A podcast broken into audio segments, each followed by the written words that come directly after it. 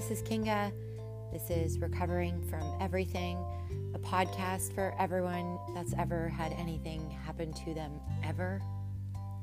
I decided to do this episode today on recovering from taking revenge. I am a recovered revenge taker, revenge getter, I've really been wanting to take revenge the last couple of days. And this sort of piggybacks off of my first podcast. I feel like I've been pushed and pushed. And if anyone out there believes in this stuff, I'm a Scorpio. I got a really good stinger. Revenge is in my blood. When I am hurt, I want to hurt back.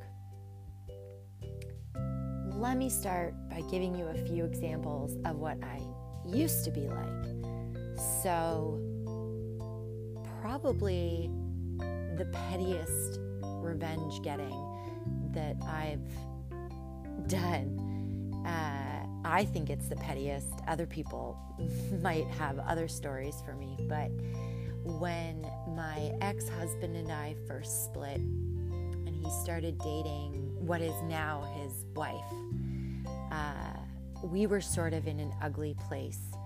And we were at the time still sharing a Netflix account. And anytime I would pop into Netflix, I would see the last thing that they watched together. And I would open the episode and fast forward through it and open another episode and fast forward through that and mess up what they were viewing. And that was like my secret little fuck you. and I will add now that we are great friends, all of us, one big happy modern family. But there was, at the time, a lot of stuff that I was angry about. And for a long, long, long time, the only way that I knew how to uh, manage my anger or uh, unleash it, I guess, was by hurling it at other people. So, most recently, if you remember in episode one, there was the toxic midnight caller. Uh, she did not stop. I blocked her on everything. She found a way to message me in my business Facebook page. So that was a lot for me personally. I've done a lot of work to not respond to things like that. And so much had happened that I really felt like I was getting to a breaking point. And I was saying to my partner yesterday, like, I just, I want revenge. Nobody gets to, to try to hurt me, right? So, anyway, so today I, I Googled her and I found this uh, stunt driving charge that she got last year and you know car impounded license suspension but the top of the page the headline of the you know police service page was her full name and the charge and I had to sit on my hands not to screenshot that and make that my Facebook profile picture my new business logo, my Christmas cards for this year. I did nothing. You guys, I did nothing. I did nothing. I did nothing. But I just want this to be clear that that is my first instinct is when I get hurt, I want to hurt back. I've gone through a lot of therapy and a lot of recovery to reel in my anger and to handle it in a more positive way. So, and I don't want to use positive because that's so judgmental. I take that back. Not positive, more mm, productive or when my anger comes up, I know I need to do super nice things for myself. It's it's uh, quite an unpleasant feeling for me, and it's there, and I see it, and I say, "Hey, girl, you know, been a while." And uh, I chill with her for a bit, and I let her kind of do her thing, do her Google searches, fantasize about all the, you know, pain I want to return and all the revenge I want to get, and uh, and then she quiets down, and and I do nothing. And the reason I do nothing anymore is because the shame that comes with taking revenge on someone is so heavy. It's so heavy. I've always taken revenge in such a secretive, sort of backdoor way and and I've been caught before and that's humiliating. I had you know one of my ex-boyfriends when I was like I don't know 18 or something. Uh, you know everything's tumultuous back then and we had broken up and he was saying mean things. Anyway, I broke into his email as we do uh, back in the early 2000s and and I found this email where he was saying mean things about someone and I email blasted it to everybody.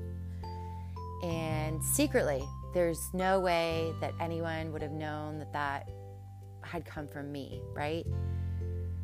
Except he figured out how IP addresses work and he realized that the last person that logged on to his email account was in the city that I was living in at the time and confronted me. And of course, I denied it. This was so embarrassing, so embarrassing. And I denied and I denied and I denied. And he was like, I know it was you. Like, you might as well just tell me because I already know it was you. And really sort of found it amusing that I was I was still denying this so aggressively. And finally I just caved. I just caved. And I don't like feeling that way. I don't like feeling shitty because of the consequences of my own actions. That is something I work really hard not to do, not to uh, lash out when I'm angry, not to do really passive aggressive things when I'm feeling hurt. Uh, and not to harm myself in all of it.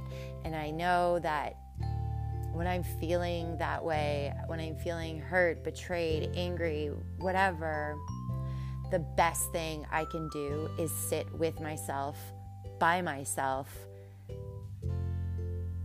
and just sit through it.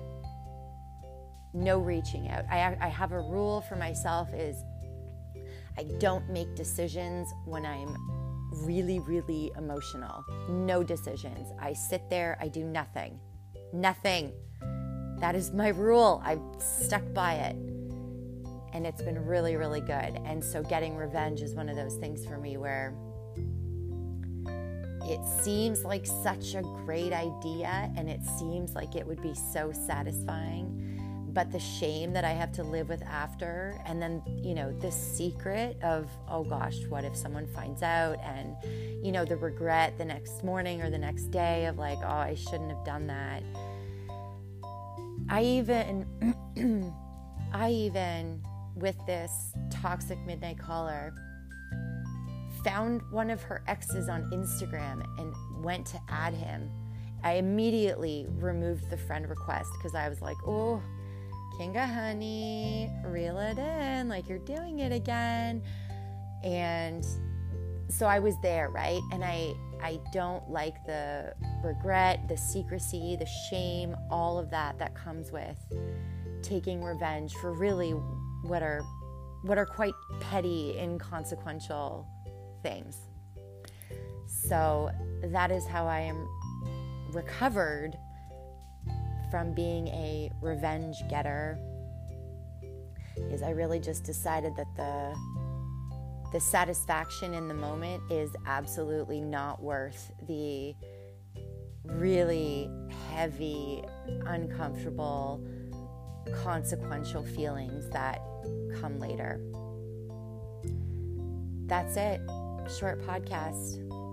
This is Kinga. This is Recovering from Everything, a podcast for anyone who's